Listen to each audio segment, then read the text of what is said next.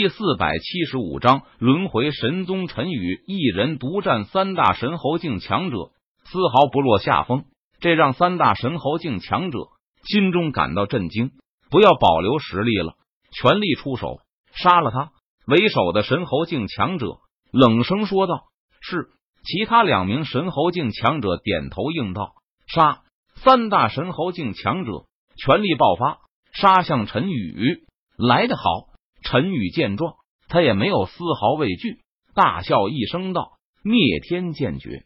陈宇低喝一声道：“他舞动手中斩神剑，施展灭天剑诀。”陈宇大开大合，手中斩神剑劈斩出一道道凌厉的剑气，灭天一剑。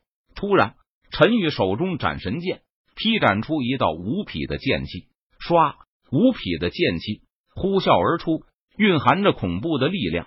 携带着凌厉的锋芒，横空而过，仿佛撕裂天地，洞穿苍穹，朝着三名神猴境强者的身上劈斩而去。不好！三大神猴境强者见状，脸色一变，他们感受到了这股剑气中所蕴含的恐怖力量，没有任何犹豫，三大神猴境强者立即向后退去，想要避开这道灭天剑气的攻击，但是。灭天剑气如影随形，始终跟在三大神侯境身前。分开，为首的神侯境强者低喝一声道：“唰！”三名神侯境强者立即朝着三个方向退去。灭天剑气朝着其中一名神侯境强者的身上劈斩而去，扑哧，血花飞溅。那名神侯境强者直接被斩成了两半。随后，在陈宇的操控下，灭天剑气。朝着另外一名神侯境强者劈斩而去。不要！那名神侯境强者只来得及发出一声大呼，随即他就被灭天剑气劈成了两半。杀！陈宇操控灭天剑气，继续朝着那名为首的神侯境强者杀去。你，你不能杀我！我主上是神王境强者，你若杀我，你也活不了。为首的神侯境强者。见陈宇干脆利落的将另外两名神侯境强者给杀了，他顿时吓得脸色惨白，不由得出声威胁道：“哼，我不杀了你，你的主上就不杀我了吗？”陈宇闻言，他冷哼一声道：“说完，陈宇操控灭天剑气，朝着为首的那名神侯境强者身上劈斩而下。不，为首的那名神侯境强者发出一声悲呼，唰。”灭天剑气携带着无与伦比的气势和力量，劈斩而下，突施血花飞溅。为首的那名神侯境强者被剑气斩成了两半。随后，陈宇将剩下的其他几名神君境强者全部杀死，就离开了原地。不久，其他追兵赶到，当他们看到现场一片狼藉，尸体满地，犹如修罗地狱时，都吓得不轻。三名神侯境强者都被一剑杀死，不知道是不是因为神境珠内的特殊气息被陈宇消耗一空的关系。那追杀陈宇的幕后之人无法锁定陈宇的具体位置了。于是陈宇逃出了山林，顺利摆脱了追兵。一个月后，新的特殊气息诞生，但是很快就被陈宇用掉。陈宇也没有在原地停留，而是朝着神城的方向。继续前行。不过，神城位于神界中心，陈宇现在距离神城实在是太远了。他就算是不吃不喝，整天赶路，想要赶到神城，恐怕也要上万年。而在一些大势力之中，有横空虚空的阵法，但是每使用一次，也要耗费大量的神石。陈宇根本使用不起，那些大势力也不会轻易给陈宇使用，所以。陈宇决定加入一个大势力，先行修炼，提升实力再说。这里是神界的东周，有两个大势力，一个是无始神宗，一个是轮回神宗。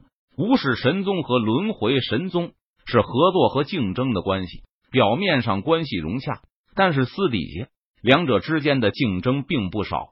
陈宇打听到的消息是，无始神宗好战，轮回神宗则是比较低调。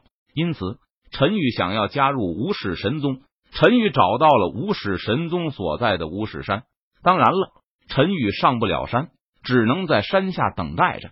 陈宇找到了一个自称是无始神宗的执事，通过他可以拜入无始神宗，不过代价就是陈宇将身上的十几万下品神石都交给了对方。然而，陈宇最终还是没能拜入无始神宗，因为在最后一关的时候，陈宇因为拿不出钱财，导致最后没有无始神宗的强者挑选他。所以导致了陈宇最终只能无奈离开了无始神宗，这让陈宇心中对于拜入大宗门的心思彻底打消了。轮回神宗正在大开山门招收弟子，我们去试试运气怎么样？路上有几人热烈的讨论着。陈宇闻言心中一动，他上前询问道：“你说轮回神宗在招收弟子？”陈宇问道：“是啊。”轮回神宗已经上百年没有招收弟子了，这一次大开山门，据说要招上万名弟子呢。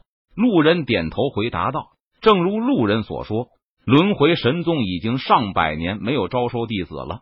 如今不知道为什么，轮回神宗突然大开山门招收弟子，顿时吸引了不少人前往。那我也去看看。”陈宇顿时来了兴趣，在轮回山下。此时已经聚集了无数前来准备拜入轮回神宗的人。诸位，凡是能通过生死链、忘川河、奈何桥、黄泉路、轮回到这五关者，便能拜入轮回神宗。轮回神宗弟子大声宣布道：“陈宇着眼望去，只见在不远处有一道悬崖，悬崖上没有任何桥路，只有几根铁链相连。想必……”这就是第一关生死链了。无数人朝着生死链冲去，有的人顺利通过生死链前往下一关，有的人在半途掉落悬崖，然后被轮回神宗弟子救起，送回起点。当然，失败了还有第二次尝试的机会，但是没有把握的话，还是不要轻易尝试。其中有修为的人直接施展身法武技。飞跃生死链，没有修为的人则是缓慢的攀爬。只要能够爬到另一端，也算是通过。陈宇看了一会儿，他决定闯关了。如果能够拜入轮回神宗，貌似也是一个不错的选择。